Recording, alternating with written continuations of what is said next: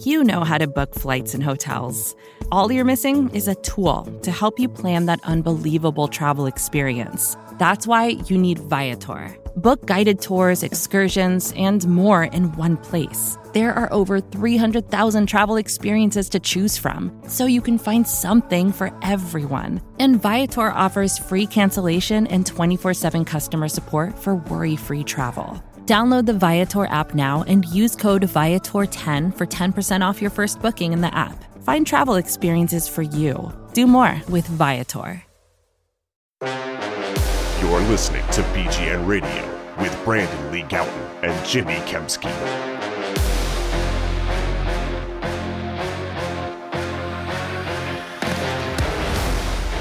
What's going on, Bleeding Green Nation? This is BGN Radio episode number 81. I am here with you, Brandon Lee Gowton, your host from BleedingGreenNation.com. I am joined today, once again, for the second episode. Uh, he made his big debut last week, and people around the nation, around the world, around the universe, really, if we're being honest, are uh, talking about the debut of the one, the only, the writer for who covers the Eagles for Philly Voice, Jimmy Kempski. Jimmy, how Hello. Brandon. How are you? I'm doing good, kind of. How are you doing? I'm good. Yes, I'm good. Okay, that's all right. That's the podcast. All right. All right. Have a good night, everybody. See you later. all right. Turn it off right now. Um, actually, don't do that because we have a lot to talk about. Probably too much to talk about, but we're gonna try to get to it all. There's just a lot going on with the Eagles. Um, a lot more stressful, I would say. A lot more things going on than there really were at this time Oh, people week. are nervous. people are nervous. People didn't like that game and all Well. the things that happened in it and the injuries. and the injuries, and I uh, guess that's a good place to start. Okay. The Eagles have a ton of injuries here. They had 13 thir- players. There are 13 guys on the injury report. It's week three. And then on top of that, they have like a half dozen guys that are already on IR. Yeah, I mean, so it's out of control. 13 guys is basically 25% of your 53 man roster. Like, that's that's not good. And good players on there, too. Let's get into how I guess, you know, coming out of this Falcons game, I- can't get over. Like I have to start this from the top cuz th- this is Jimmy, honestly, I don't know how you felt during that game, but watching the Falcons uh that Falcons game, like I couldn't process it. Like during the game and even after, it was the strangest game. And the thing that I'm still like struggling to grasp here is how do you have three guys who combined for 15 receptions over like 220 yards and four touchdowns in week one, and that's Alshon Jeffery, DeSean Right. Jackson, Dallas Goedert, just get hurt in pregame warmups. Like John Right. Clark said, now I know they Alshon and, and DeSean played a little bit, but John Clark said they were feeling uncomfortable in pregame warmups, and we know Dallas Goedert get hurt in pregame warmups. Like, what the hell is that? I don't know. It's crazy. I, I've never seen anything like that before. I mean, you'll see it every now and again with one player, but I've Right. never even seen two, much less three. And here's the thing: like I can recall like Reggie Bush that happened to him in 2013. I think it happened to Evan Engram before the Eagles played the Giants one time. But like those guys were on the injury report too. Like DeSean, Alshon, and Goedert were not on the injury report. Like, so, Right, like, what the hell? exactly. Like I- it's just so mind blowing to me. Like how it's almost like how can you take anything away from that game because it's such like an aberration. It's like Yeah. such an anomaly. It's like well, like I, I- how do I judge this? And they were, they were, I mean, you can blame them a little bit for not having three tight ends on their roster. Absolutely.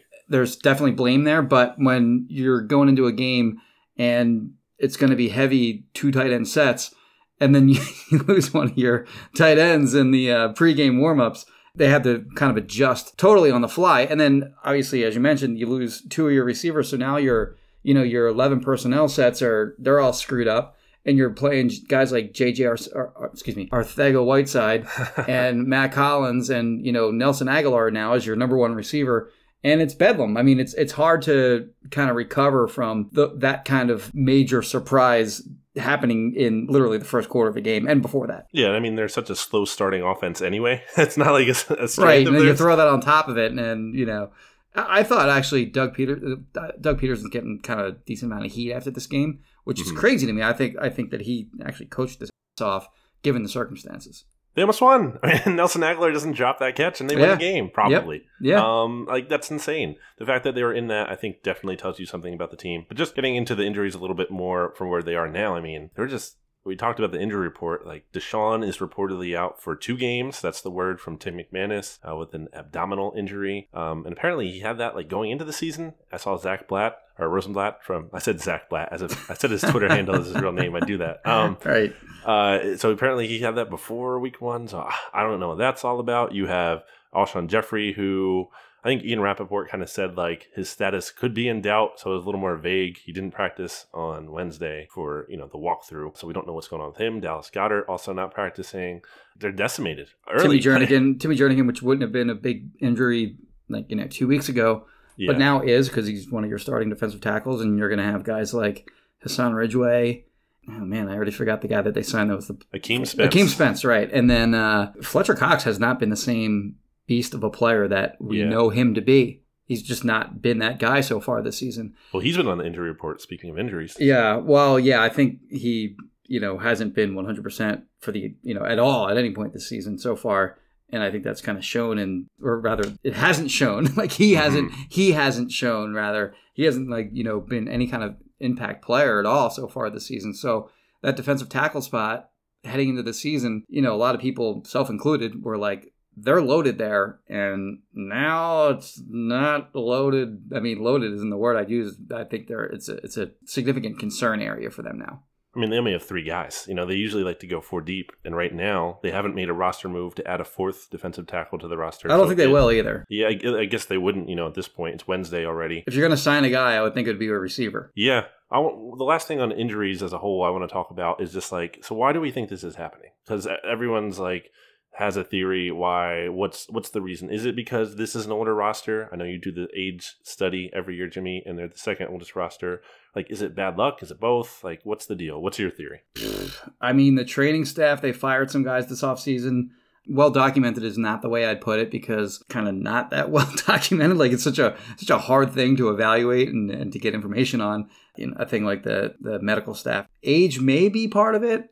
You know, a, a friend of, of of the pod, I guess you'd call Shiraz Aladina. You know who he is, right? Yes. From from Twitter. Sunset Shaz. he put yes he put out some uh, some stuff on twitter about age and the correlation between that and injuries and kind of came up as inconclusive so i don't know if that's it or not I, remember that age piece th- that i do every year so the eagles like you said are the second oldest team in the nfl at 26.6 and if i can like actually go off off track here for a second Please do. That's what we're about here. Last year they were 25.7.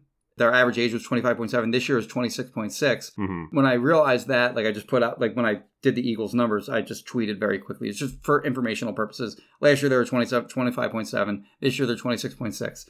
And then like instantaneously, a ton of people are, re- are replying with like, you know, like the Nick Cage gif of like, you don't say, as if like, you know, adding one year of age is, you know, it's kind of the normal thing. It's like, Everyone got a year older. yeah, right. Well, you know what? If it were not so, like the by that logic, in 1983, their average age was negative 10.6 years old.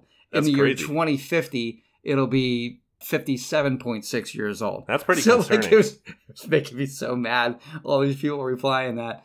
But the reality is, they actually uh, had the biggest age increase year over year in the entire NFL. Actually, they were tied uh, with the Cowboys on that, on an average inc- of, of an average increase of 0.9 years years of age uh, from 2018 to 2019.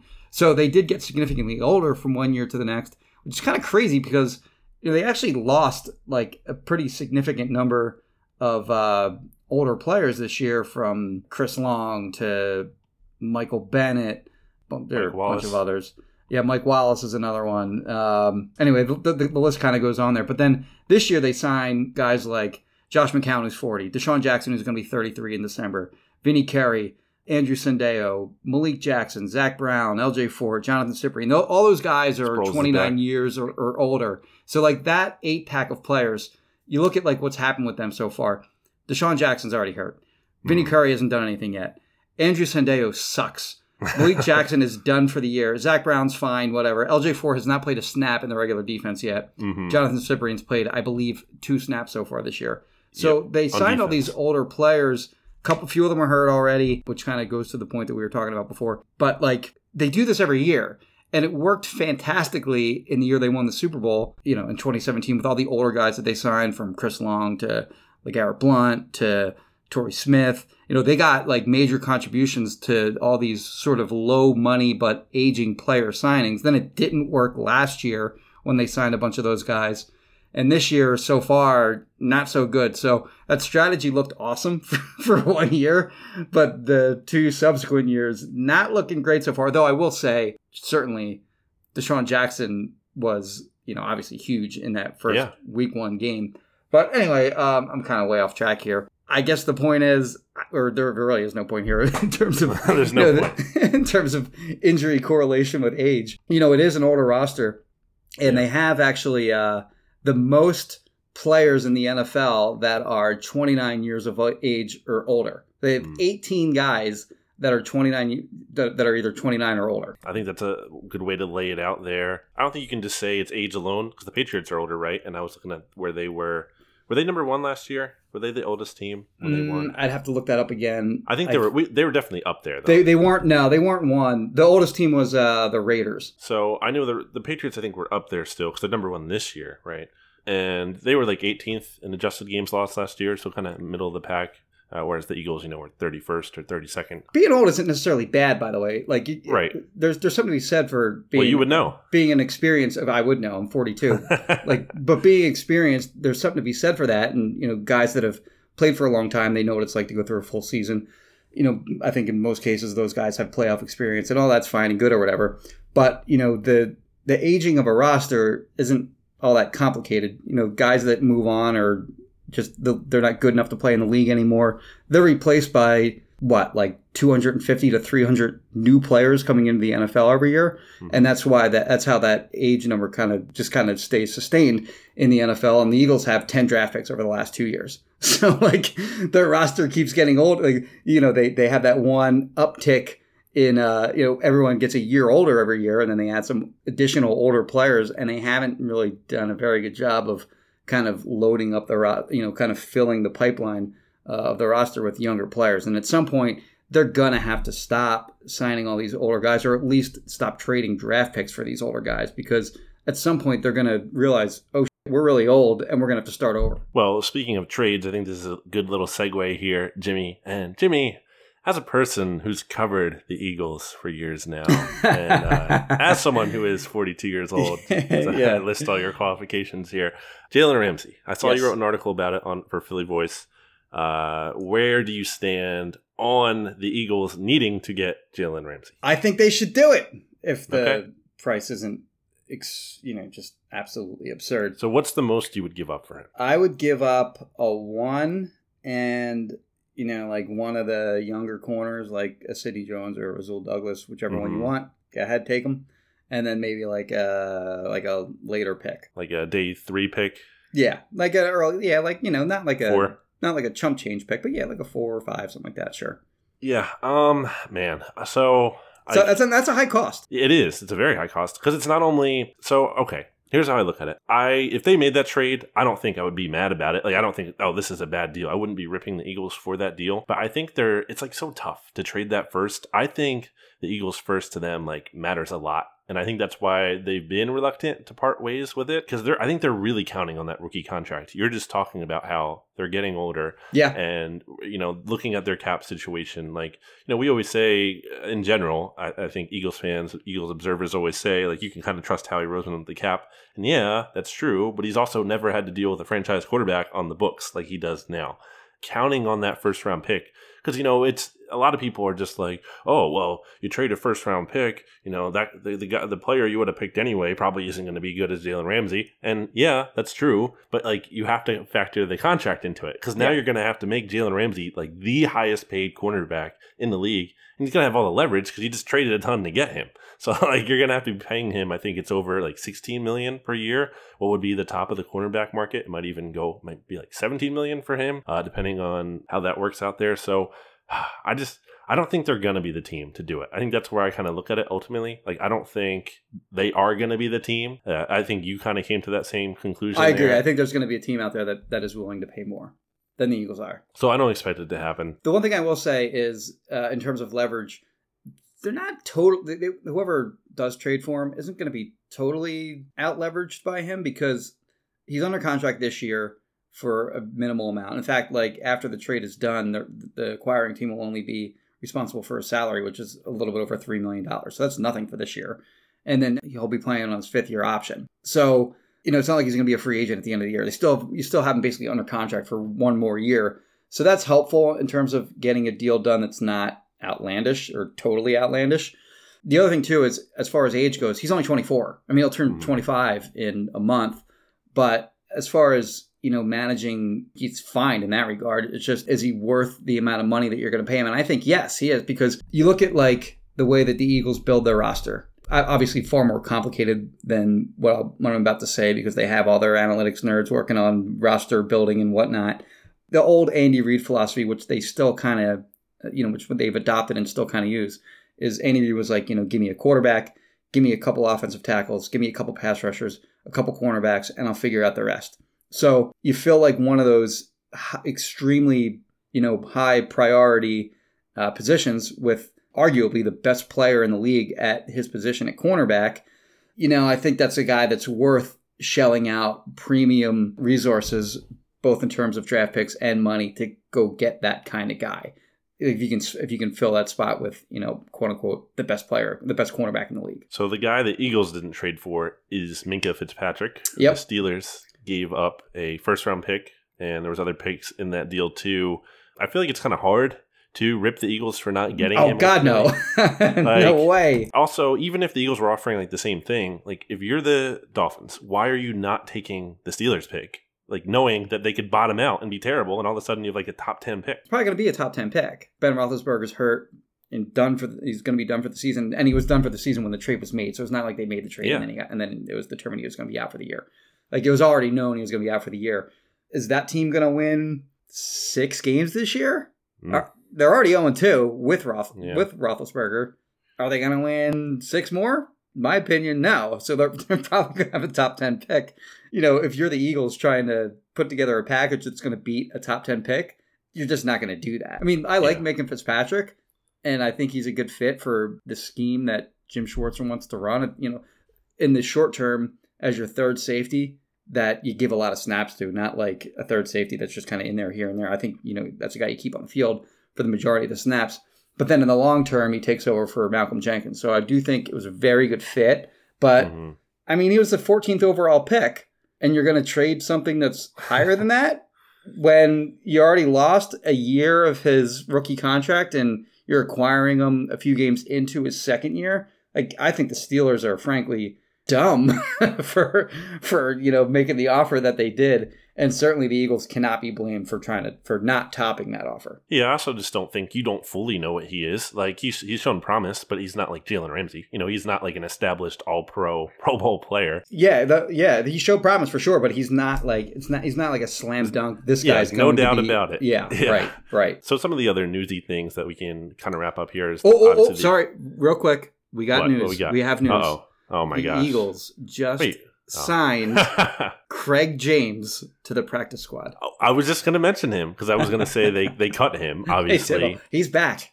to in, um, in practice squad form. he's back in the practice squad, which is where he should have been probably the whole time, really, when you look at uh, the 12 personnel thing we talked about earlier. And Alex Ellis is back now. Yes. So a lot of people were saying, like, that probably means Goedert isn't going to play. And I don't know. I guess it could. But, like, I think it's more just like they made the wrong move to not have him around in the first place. I think whether Goedert is healthy or not, they should have been having a third tight end on the roster. I think that's kind of a, a no brainer. Oh, the other newsy thing I did want to mention, we were talking about injuries earlier. I don't know if you saw this, Jimmy. Former Eagles linebacker for like I did see that. a week or two, Chris Worley took to Twitter on Wednesday to, to Right. complain. Uh, he, he tweeted, quote, I'm so pissed right now how the Eagles handled slash handling my injury, messed up world we live in. I just want to provide the context here that Jordan Matthews once said he had, quote unquote, two really bad diagnoses while playing with the Eagles. And Emmanuel Acho has obviously voiced his displeasure about the Eagles medical staff. Repeatedly, yes. suspect uh, was the exact word he used. Yeah, so like I don't know. I just I, I don't I don't love that. I don't think that's uh, a great thing that's out Not there. a, not a good luck for the medical staff for sure. and obviously, like you said, they've made changes. I, I- I just don't know. I don't know what any of that means. And with Worley, like I didn't even know he was hurt. Like I don't think we ever knew that. So like I don't really know what that situation is even going on there exactly. I think we can kind of close on the news if uh, if that works for you, Jimmy. Yeah, let's take a quick quick break. Take a quick break. We'll be back after this. I'm Jimmy Kempski with a BGN Radio Minute. The Giants did the unthinkable this week when they benched NFL legend Eli Manning. In the wake of this news, a number of so called experts belittled Manning's Hall of Fame credentials. The reality is that Manning should not only be a first ballot lock, but if the voting is anything short of unanimous, whoever votes no should never be allowed to vote again. From a local perspective, Carson Wentz can learn a thing or two from Manning, who never needed a backup to win him his Super Bowl rings. Additionally, as recently as this past Sunday night, Wentz missed most of his series because the league demanded that he be tested for a concussion. Wentz left his team high and dry just to make sure that he was okay, while Manning would have told the NFL to shove their concussion test right up their ass, and he'd have kept playing. I'm Jimmy Kempski with BGN Radio. BGN Sports Radio. Vacations can be tricky. You already know how to book flights and hotels, but now the only thing you're missing is, you know, the actual travel experience. Because is it really a vacation if you're just sitting around like you would at home? You need a tool to get the most out of your time away. That's where Viator steps in. You can book guided tours, activities, excursions, and more in one place to make your trip truly unforgettable. Viator has over 300,000 travel experiences to choose from. Everything from simple tours to extreme adventures and all the niche, interesting stuff in between. So you can plan something that everyone you're traveling with will enjoy. Real traveler reviews give the inside scoop from people who already been on the experiences you're considering, so you can plan with confidence. Free cancellation helps you plan for the unexpected, and 24 7 customer support means you can travel worry free. Download the Viator app now and use code Viator10 for 10% off your first booking in the app. Find travel experiences for you. Do more with Viator. Okay, we are back from those great commercials you just heard that we also heard in, in real time and weren't edited later in post. Uh, Jimmy kind of got on this already, but just kind of, do you have any closing thoughts on the Eagles versus Falcons game? We already talked about the injuries, but anything else? Yeah, should we maybe kind of go over, I guess, concern areas that have cropped up in that game? Yes, I have a few. good way to put it. What What are the takeaways going forward? I think Isaac Seumalo isn't very good. Mm. That's interesting coming from you because you were talking about you've been you've written about how Yeah, people pro in the building think and I and he, I thought he looked good week one. So yeah, how, well, how much of that I guess I want to ask is like how much of that is JD Garrett? JD Garrett. Why can't I say this name? great Grady, Grady Jarrett. Jarrett uh, is awesome. JD Garrett. Yeah, Well, yes, he's awesome. Grady Jarrett's very So- good, but at the same time, I mean, he just got Seumalo just got lit up. And you're right, he looked good week one, and he was he was fine as a starter when he took over for Stefan Wisniewski last year. But he does have these games where he's just I mean, he wasn't as bad in this game as he was uh, week two Chiefs against the Chiefs a couple years ago. That was one of the worst games for an interior He- offensive he lineman that, I've- that I've ever seen. Got, like I, I said, he should get benched. I think the prevailing. I mean, I don't want to sound like I told you so guy, but that's exactly how you sound. I do. I sound exactly like that right now. But the- you know, the prevailing uh, take on that was, well, you got to give him more time than just two weeks. But Mm. they were just they were like, nope, Nope. he's got he's got to go. That was so bad. He's got to go right now.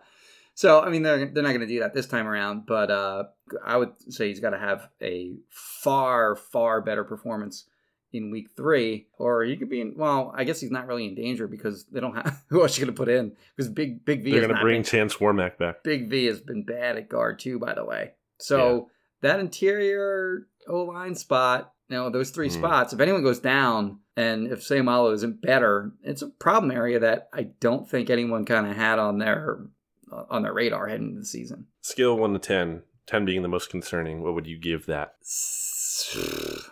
Yeah, I'll six, go as right? high as six. Yeah, six. Yeah, okay, that's fair. Um, what other concerns coming out of the Falcons? Well, game? wide receivers obvious. Let's just go position by position. Quarterback, I, I think Wentz's performance, I put some concerns to the bed. Frankly, for me, he was obviously bad at, at parts during the, the first, half. half. was just so like, what? What the f was that throw? Like, what was that interception? Oh, Like, the one where just- uh, Trufant fell down and he was sitting Yeah. down and he still, yeah, oh my god. yeah, god, that was bad. That was that was as bad an interception as he's had in his career. it might have been his worst interception ever. but the way that he played in the second half, I mean, was Yeah, kind of special. Gutty. So Yeah, And and for a guy who gets a ton of criticism, like oh he doesn't perform well, he's not clutch, he's not good in one score games, which are like determined by so much luck in the NFL, and acting otherwise is like so disingenuous. he was awesome. Is really the only way to put it. I mean, he, he was, and it, it- he could have been even better if Nelson Agholor just makes a catch and Zach Ertz runs his route where That's a it franchise should- quarterback, It should right? go.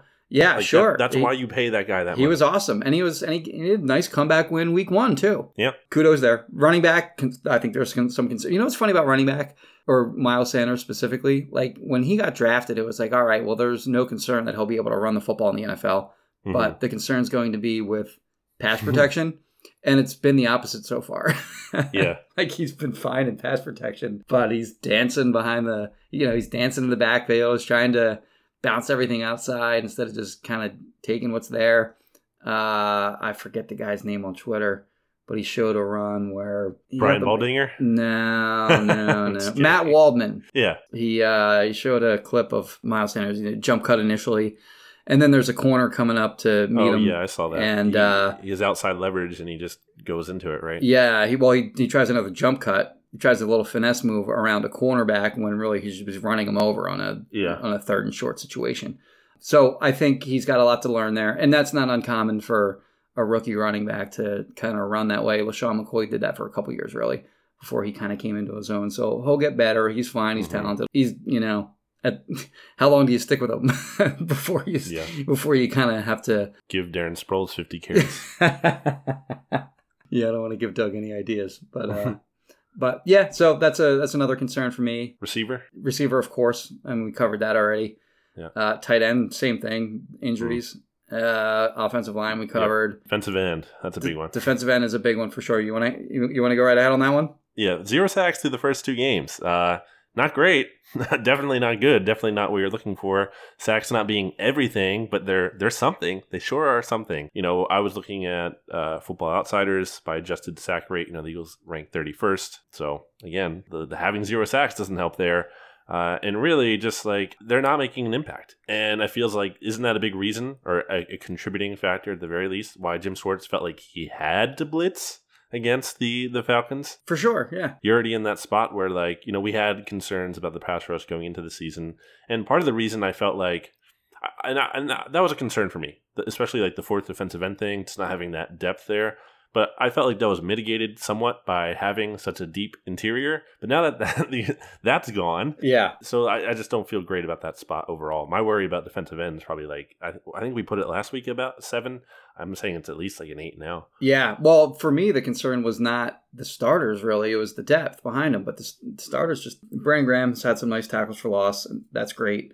Mhm. But and Derek Barnett has six quarterback hits, which is Se- second in the NFL. Yeah, which is nice. It's, He's not like got- he's doing nothing. and you know, and like I think we mentioned on the first podcast, Fran Duffy showed you know some really legitimately nice pass rush moves that he made in Yeah. that Washington game. Uh, I haven't really watched closely the Falcons game, but and the hits are nice, but you prefer the hits come when the quarterback still has the ball. Defensive tackle, we already kind of touched on. Uh, the injuries. Linebacker, I think. Linebacker's fine. Mm, I don't know. Yeah. all right. Kiston Solak, we're talking about this, and like Nigel Bradham has not been like really good, and I think, and that's not surprising. You know, he didn't really do much in the offseason. Like he was coming off injury still. He might not be hundred percent. Mhm. I don't think linebacker. I don't think it hurts you if, if the linebacker isn't awesome. yeah, like I, I- just think it's not ideal. Like I think it could be better. Of course. So I just, you know, it's not great. Um, yeah, I don't think it kills the defense. Here's what I'll say: it's not like tight ends are killing them. Um, although I guess that'll be It's not like running backs are killing them. Like the the run game has not been good. Like, or, I'm sorry, the opposing they've done they've done a good job against the run. That's and true. It's, it's not like running backs and, and tight ends are killing them in the passing game. So Yet at least. Um, yeah, right. And it could be on the we'll see how it horizon. Who knows? But well, Hockenson's good. yeah, he is, and we'll get into that. Uh, so cornerback, I think that's really the big one. Safety, I think we're well. We can talk about. Well, about Sunday was terrible. the but depth there, not the starters. Um, but let's just uh, secondary as a whole. Darby is clearly not 100 percent in my opinion.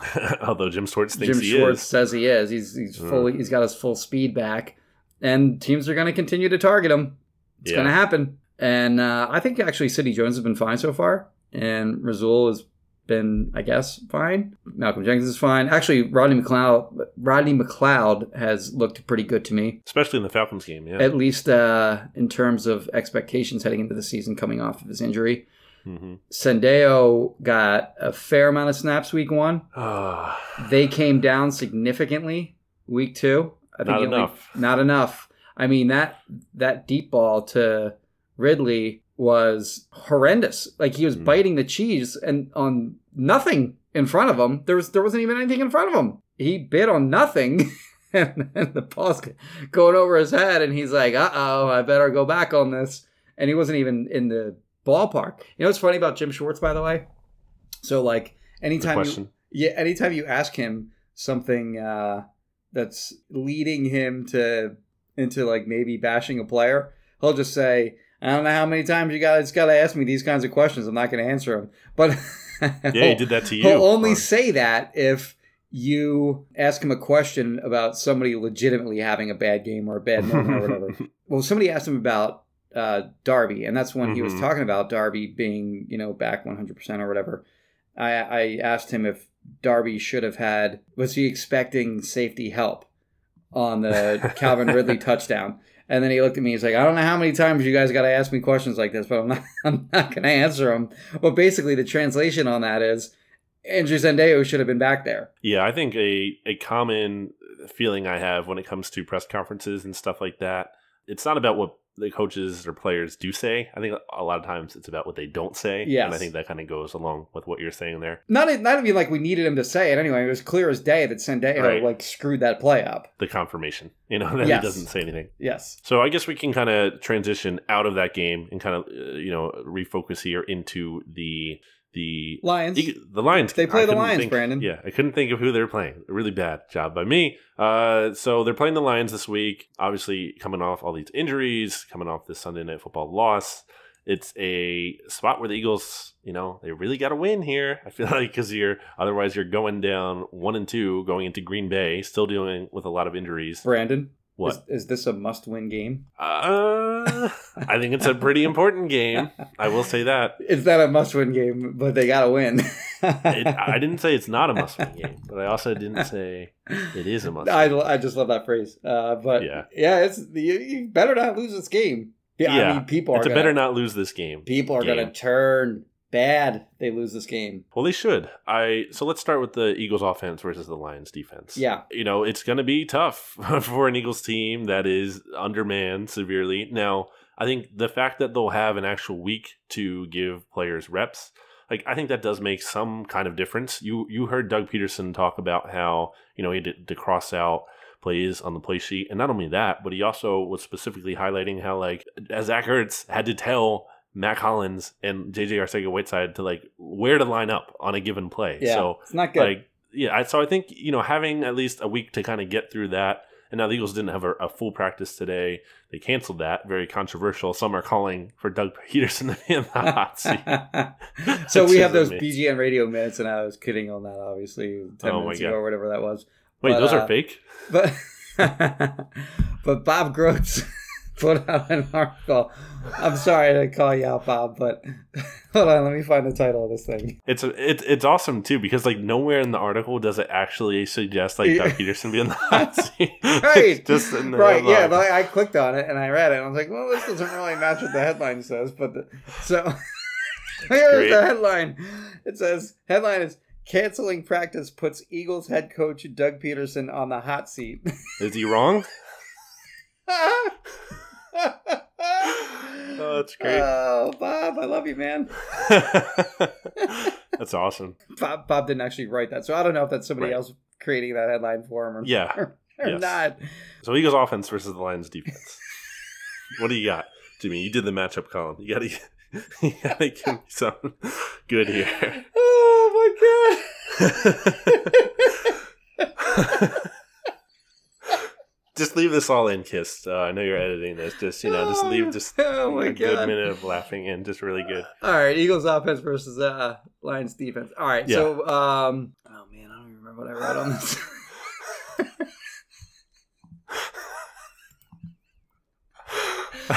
oh my god! All right, so we're gonna take it back to 1982 here. Okay. The Eagles, the Eagles are gonna find a way to run the ball in this game. Which Yeah. uh, I actually, you know, I'm not kidding. They actually do need to figure out a way to run the ball a little bit in this game because when you do have uh, your top two receivers out, and uh, you know one of your top two tight ends more than likely, you're gonna have to count on your running game to some degree. So uh, the Lions are allowing 5.2 yards per carry this year, and they've only allowed one rush of 20 plus yards. That rush was for 40 yards. It says here in my article. Uh, so basically, what that means is if they've only allowed you know one big gain and they're still averaging uh, 5.2 yards per carry allowed. Uh, it's not just you know one rush that's skewing that average. I mean, the two teams they face so far have been able to run the ball against them. So uh, they do have some personnel that is geared towards stop, stopping the run, like Snacks Harrison, which mm-hmm. who, the, who, the, Eagles know well from his days in, uh, New, in New Jersey with the Giants. But they, for whatever reason, have not done a good job, as we mentioned before. Uh, Miles Sanders has to stop dancing in the background. I think they're going to continue to try to sprinkle in Jordan Howard, who, by the way, looked very good week one. Less so week two. There wasn't much open for him. Mm-hmm. I think he kind of got what was there and then nothing more. Mm-hmm. But, you know, I think they still got to kind of mix those two guys up. You know, one area that the Eagles are going to want to have a little more success than they've had in the first two games. And then the Eagles receivers against the Lions secondary. I think Darius Slay is right up there yeah. in terms of the best cornerbacks in the NFL. And if DeSean Jackson were playing, I would imagine he'd probably see a lot of him. You know, if, I mean, if they were all healthy, like if Alshon and DeSean and the whole the whole gang were were there, I think he'd probably primarily be going, you know, going with DeSean. Obviously, with DeSean out, if Alshon were there, then he'd probably shade him quite a bit. But he's probably not going to play. so you're going to have Darius Slay probably mirroring Nelson Agholor. So you're probably going to have to have a lot of uh, Mack Hollins and and JJ, you know, getting a lot of targets. And those guys are going to have to step up. I actually thought Mack stepped up to some degree mm-hmm. last week. What are you, 550? Yeah. So, yep. I mean, he did, you know, what should be reasonably expected of him. Some crucial third and fourth down conversions, too. Yeah. I mean, he was on the receiving end of that ridiculous Wentz play where Wentz got yeah. it to him as he was going to the ground. But JJ is going to have to be better than he was. I don't care if he's a rookie or not. He's got, to be better than he was last week. Played 75 snaps against the Falcons. He had one reception for four yards. I think, what was, was it four targets? Four targets.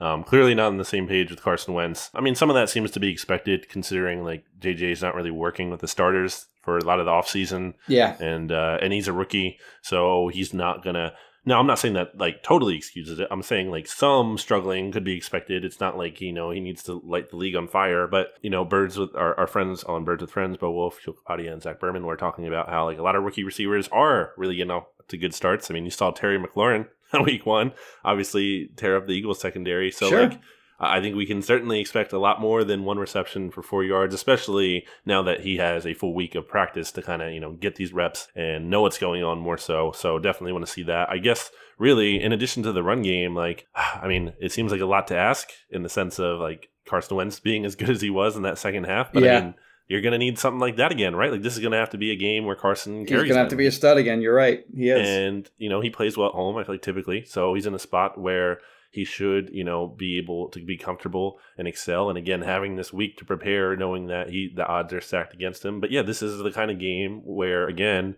you're paying that franchise quarterback money to him. Like he needs to step up and carry this team. And then fourth quarter, I'm sorry, first no, go ahead. quarter, first quarter offense. Yeah. Like oh they, my god. Like so, the, the excuses are there for weeks one and two. This, you know, we've we we already mentioned week two where uh-huh. you have a three three got three major contributors on offense go down before the yeah. game, before the game even starts. Uh, all right, fine. Week one, you have uh, uh, what was the I can't remember. Quinton Dunbar is you the know penalty is headbutting Eagles receivers after every play, and then finally yeah. gets DeSean Jackson to push his head away after one of them. They throw a flag on DeSean that puts him back 15 yards. That stalls a drive uh, in the first quarter. So and the defense couldn't get off the field. Yeah, right. So okay, fine. There's no more excuses. like week three, like yep. you got to put points on the board early or it's just it's just going to be something that builds and builds and builds and builds until you break out and you put up some points on the board in the first quarter. I don't think this means everything, Jimmy, but I, you know, Doug likes to defer a lot, and I'm in, generally in favor of that. Yep. I like to defer, but like just given the way, you know, like like just I don't know, maybe just get the ball and just be like, go get an effing touchdown like yeah. right now, like do it, just get out there and do it because like it's time, it's time to freaking just like do it. Get I bet there. Doug is like hoping they lose the toss and the other team defers so that like yeah like it wasn't there his choice go. to get the ball first. We can flip it over, I guess, now to the, the Eagles defense versus the Lions offense here. They're better than I thought, really, especially at the skill positions. To me, Kenny Golladay is Yeah. like that guy when you're drafting like your fantasy football team where you know his name, you know he exists, but you don't know a lot about him, so you don't take him. at least that's that's how I've always been. Because I just do you agree with that, or is that dumb? Well, now I know how to beat you. I've uh, acquired your strategy. Um, no, I think I hear what you're saying. So, but I guess I just you know I don't think a lot of people really know all that much about him. He's been really good the first two weeks of the season. He leads their team in receiving. Yeah. Yeah, in everything, and I think in all all categories, rece- Yep. uh, receptions, yards, yards per reception. I think the tight end is leading in that. T.J. Hockenson, who is the Yeah. eighth overall pick in this draft, and he looks very good. So they have Golladay, they have Hawkinson, they have you know a solid number two in Marvin Jones, hmm and then they have Danny Amendola as their slot receiver. So that's a decent group. And then the running back is on Johnson, who showed a little bit. I guess was he a rookie last year? Yep. Yeah, he he showed a decent amount. I think their skill position players are fine. And then Matt Stafford was at one point maybe a little underrated, and now it's talked about as you know underrated enough where he's probably a little overrated. And I, I don't know. He's got a big arm, can get streaky. He got he's gotten streaky against the Eagles before. Eight touchdowns, zero interceptions. Oh, is it? Is that what it is? Okay. Yep. So he's he's had success against the Eagles before. I think their skill position players are flying under the radar a little bit, but they're good. I, I don't know. I didn't watch most of their game against the Chargers last week. I know they only put up 13 points on the board. Mhm. I do think their skill position players are better than people think. They're Also, I will mention this about their offensive line against the Chargers, who have Melvin Ingram and Mhm. Joey Bosa, Yes. who are like two of the best, like arguably one of the best, you know, uh, pass rush tandems in the league. The and the Lions, by the way, were playing without starting left tackle uh, Taylor Decker. Yes. they had Tyrell Crosby in at left tackle. The Lions gave up zero sacks and one hit. Yeah. Like, dang, like that's pretty good. like, I mean, I don't look at the offensive line and think this is one of the best units in the league, especially if you know they're missing their left tackle. But I mean, I don't know. Like they just turned in a pretty good performance. I don't think it's like a bunch of slouches entirely on there. Yeah, you know what it is? They have a little bit of continuity there because they've been together for a little while. So Decker was a first round pick in 2016.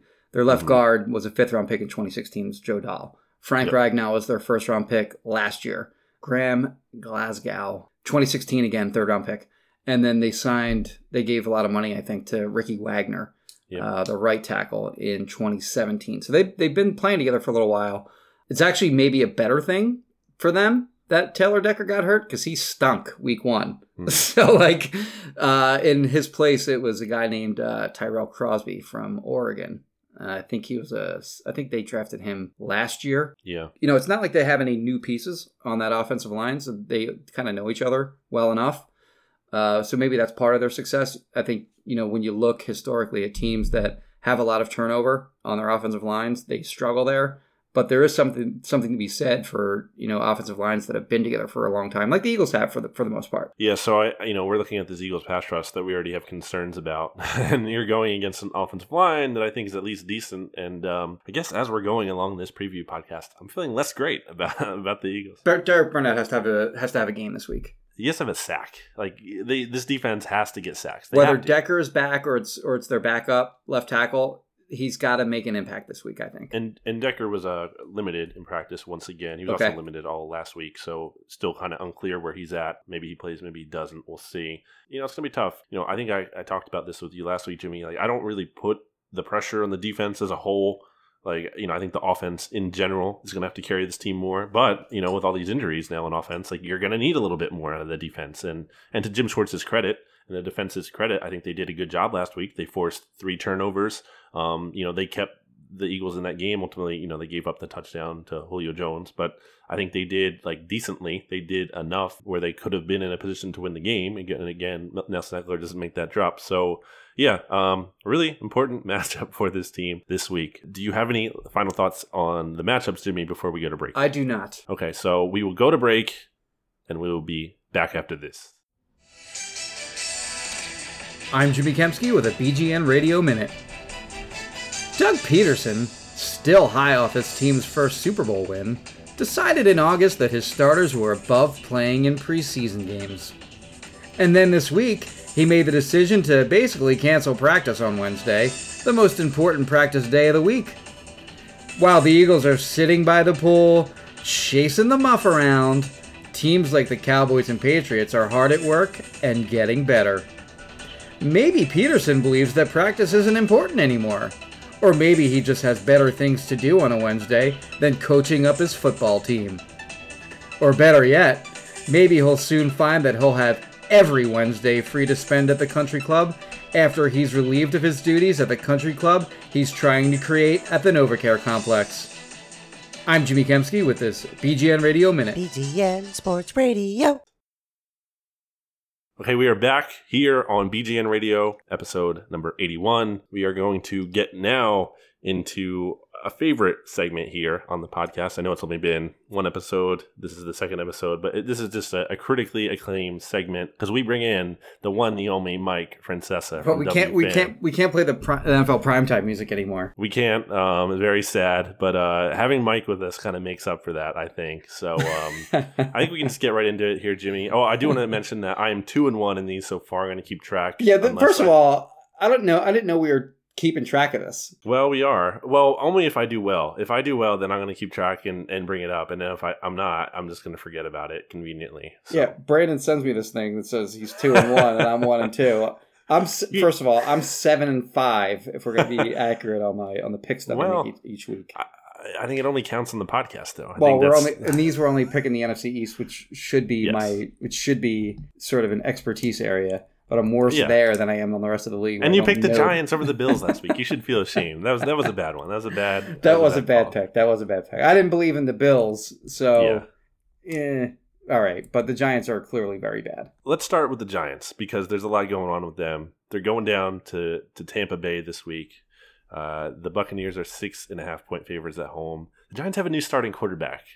Uh, his name is Daniel Jones. They benched the other guy, Eli Manning, who is now 116 wins in his career and 116 losses. He is perfectly 500 for his career. He's not a Hall of Famer.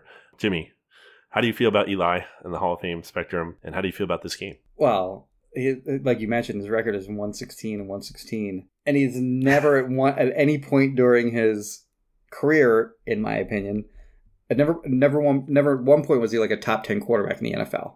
Would Yeah. you agree there? Uh, yeah, Like I don't even know if it's I don't know if he was even I guess maybe fringe, like at some small points in, in his career, and then in the last seven years, he's flat out stunk. yeah. He and that counts, by the way. Like it, that doesn't just like not count. Like I feel like people are making the You argument. don't just go, oh, well, we throw out the last seven years. it's like half his career. kind of important. And then the years when he when they did win the Super Bowl, I actually had an argument argument about this with uh, Well, we were just getting into some of this last week. a Giants fan on Twitter on this, where he was like, I don't even know if this is right. Like I I googled it very quickly and researched, it, but he was like he wa- he was third in the MVP voting in 2011. And that can't possibly be right. What? Why? that Where did can't- they go that year? that Didn't they can't be go like right. That- nine and seven or something? Well, Or, I like- looked at his numbers. Very yeah, they were nine and seven. They won the Super Bowl, but you know the MVP voting happens before the playoffs began, Yeah. so they wouldn't have factored in obviously the Right. playoff run that they went on. But he was like twenty nine touchdowns, sixteen interceptions. I mean, QB rating, who cares what that is? But voters do, I guess. So uh, it, I don't remember what it was, but it wasn't great. Can I read you a quick stat about Eli Manning? Sure? Go right ahead. It is from Reuben Frank, and he pointed out here that in 12 of the 14 seasons that Eli Manning has been a full time starter, so 12 of the 14, the Giants have not won a playoff. Say that one more time. So 12 of the 14 seasons that Eli Manning has been a full time starter, Yes. the Giants have not won a single playoff game. Right, yeah, they never won a playoff game in uh, any of those in, in any season other than the two Super Bowl years that they won. So who do you got in this uh, Bucks matchup? Hold Bucks on, let me let me find by- let me find one more stat Okay. for you. This is from I got to Google this real quick. You got to Google the computer. the year that Nick Foles, 2013, the year that Nick Foles was like on fire, the 27 and 2 year. At one point during the middle of that year, I figured out that Jimmy, Jimmy, what are you talking about? Of course Eli Manning's a Hall of Famer. What are you talking about? That was Mike, by the way. That wasn't me. all right, I can't find it. Anyway, it was like some absurd number. the big reveal. the big reveal after all that. Oh, I can't. but it was something like uh, if like the next 30 passes or something like like if, if the Nick Foles' next 30 Yeah. passes were intercepted, he would have still a higher passer rating than Eli Manning like in that season. And people were like, "There's no way that could be right," and they were like Yeah. testing it. Like, and uh, sure enough, like you know, I'm not gonna put out some. It's not true. So it was, uh, yeah. So sorry for wasting all your time for googling that, but not Hall of Fame worthy is what we're driving at here. and Gi- Giants uh, or or Buccaneers, Buccaneers favored by six and a half at home. I'll take the Buccaneers finally. Okay, yeah, I think so too. You know, Daniel Jones, uh, he, he played well in the preseason. Maybe there's something there, but I don't know. Show me, show me something a little bit in the in the uh, the regular season before. Did you see the uh, Joe Banner tweet about this matchup? What was it? Well, you don't want to start a rookie quarterback against a Oh, yeah. Todd Bowles defense. What? that's tough sledding. Oh, it's too tough. It's too hard. I can't do it. What's going on with it? Like, okay, great. We have this quarterback who can uh, play against tough defenses in the NFL. Glad we we drafted him at number six overall. I res- I respect Joe, but Y- yeah, same. But like, all right. Um, moving on. but Bo sorry Bo Wulf in the media house he saw that tweet as well, and uh, he made the joke because Joe Banner tweets about Todd Bowles loves Todd Bowles, Yeah. and he said, uh, "What would happen if uh, a team with Dion Lewis went up against a Todd Bowles defense?" Oh God. Joe Banner famously uh, a big Dion Lewis guy too. Yeah. He, he just can't tweet at that point. I think. I think he just has to step away or just tweet and praise both sides. It's like that Uh, gif of the guy's mind blowing up. Dolphins at Cowboys. The Cowboys are 21 and a half point favorites. Crazy. First time in like 30 something years that two teams are favored by more than 20. I don't even think it's a hard call. Yeah, no, I'm taking Like, the Cowboys. why, why would anyone be like, oh, I think the Dolphins are going to cover? Like, what would make you think that? Yeah, they're not. Th- I mean, regardless of who they're playing, like they've been absolutely blown out in their first two games. They've been outscored like something what, like 100 and something to You know, 10. their Like, their point differential, it's minus 90 something. I I think that's pretty easy. It's, I mean, the Cowboys could really cannot have asked for a better start to the season. You start with an Eli Manning starting for quarterback Giants in week one at home. You go and play Washington on the road, who stink. Obviously, the Eagles had some struggles with them, but still, Cowboys host the Dolphins in week three, and then they get the Saints. It's in New Orleans, but Drew Brees isn't even going to be starting because Yeah. he's hurt. I mean, like, pretty good start to the season for them. I have always maintained when the schedule comes out that you want to get the the garbage teams on your schedule up front Yeah, because it's more likely for a team that's supposed to be good early in the season to not be good later in the season because they lose a quarterback or whatever it may be. Whereas, you know, a team that's projected to be bad, it's less likely that they're suddenly going to be good at the end of the year. So you may as well get the bad team early. So they've got they got three straight up garbage teams right off the bat, and then yeah. the fourth week they, they get a team missing their starting quarterback. So like the Cowboys have looked good. I'm not trying to take Oh, for sure, yeah, for sure, for sure they have. at all. Like I, I, I you can uh, you, the argument that they're only playing bad teams like can't be held uh, fully against them. But at the same time, where I kind of do factor it in is like, okay, this is what we should have expected though. Like no one should have been like, well. I don't know. Can the Cowboys win these games? I mean, like, yeah, they obviously should have been winning all these games. Like, this shouldn't. I feel like this shouldn't t- change anyone's opinion like dramatically on the Cowboys' outlook. Like, I don't understand how that would happen. Like, uh, looking at their schedule, I think you would expect the, them to win these games anyway. Dolphins are minus 92, by the way. Okay, So if you extrapolate that over a 16 game season, yeah. minus 736. Oh my god, it's gonna be a long year. I'm going to guess that would be a new record. That sounds about right. Wild guess on that one. Uh, the last NFC East trio we have here is the Bears, who really should have lost that game in Denver. Got screwed on that roughing the passer call on Mitch Trubisky, which is not roughing the passer. At least that's the way I saw it. Yeah, they got handed they got handed a win there. They they should have been defeated by a very not good Broncos team. Yes. They are four point favorites somehow on the road in Washington because Washington is also not very good. I'm surprised good that line is so low. for the Bears. Yeah, I figured it would be higher than 4. Hmm. But the Bears are. I don't. I don't They think haven't they're been good, either, though. but I think that Washington. I mean, we disagreed on this last week. I think Yeah. Washington's worse than the Giants. I think Washington, uh, any other year where the Dolphins weren't Keenum's been okay. as bad as they are, I think they're the worst team in the NFL. You think the so you think they're the second worst team? I think they're the second worst team in the NFL. Washington, yeah. I went. Wow. A, I went a long way to saying that they're the second worst team in the NFL. Ah, Keenum's looked okay though, right? I mean, he's. He's been fine. I mean, that's Well, than you okay, can say so- for Mr. Trubisky. I thought he was. I thought he was better against the Eagles than he was against for sure. Dallas last week.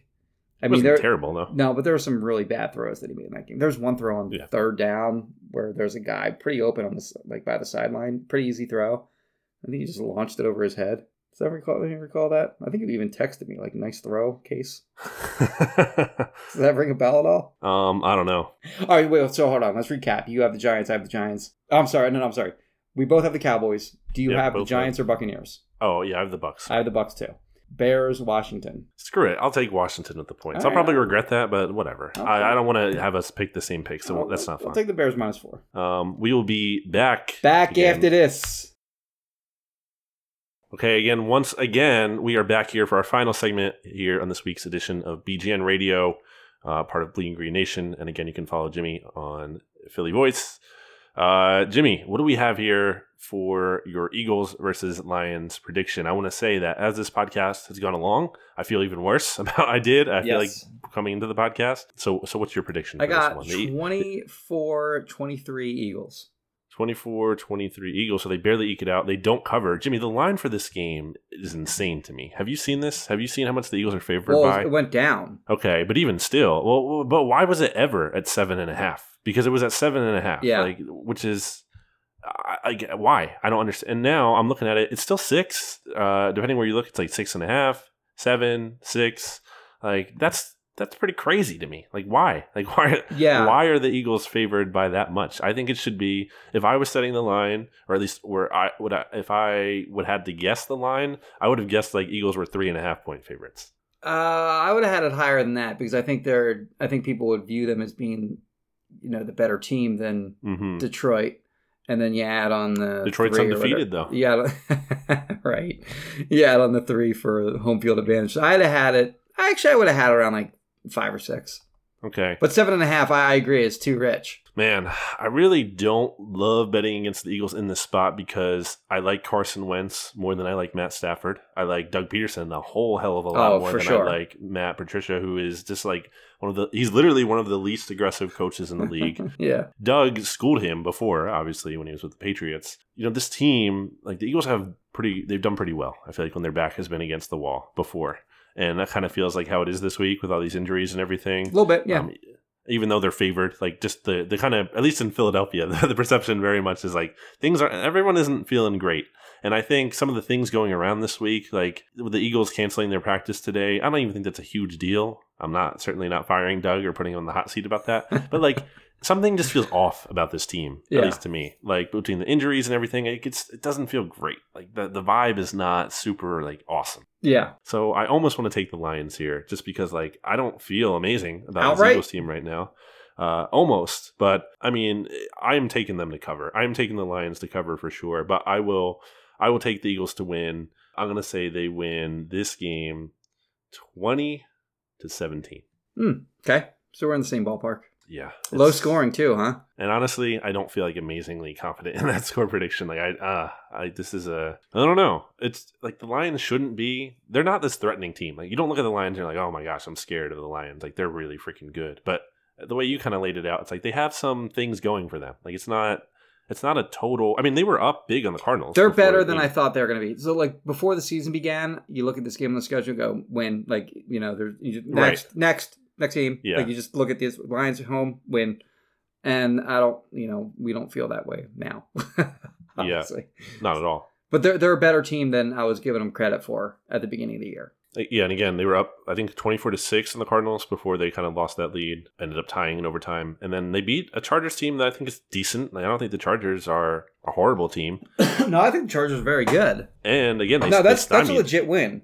Beating that It Chargers is. team. Yeah, no, that's that's a good win for sure. they stymied that pass rush, too. Like, oh, that's, they they stymied. they stymied it. They, they stymied. Um, yeah, so so we, we both narrow, uh, have the Eagles narrowly winning in this one. Um, Jimmy, do you have any other final thoughts before we wrap up this edition? You're really stymieing me here, buddy. Yeah, I try. No, I think I'm good. You happy with the uh, reception so far to BGN Radio? Of course, yeah. Okay, cool. Yeah. Good. Glad to have you. Um, everyone, everyone's been so kind and nice. and basically, I'm just trying to make you say nice things and other people listen to us. Um, if you like, The, uh, Jimmy, the- your HR work. department was was uh, terrific. Okay, Uh, Su- cool. Susie in accounting was very nice. Okay, She gave, great. she gave me a pie, Oh, that's great. What kind? What flavor? apple. Uh, more of a pumpkin pie guy myself. Okay, but, uh, yeah, me neither. I, I don't like any pie. I just, yeah. Oh my gosh. give- well, we'll get into that. I give it to my parents. Uh, another. Okay, that's my fair. mom. I give it to my mom. So that's good. If you like Jimmy and you like his addition to this podcast, you should definitely leave a iTunes review.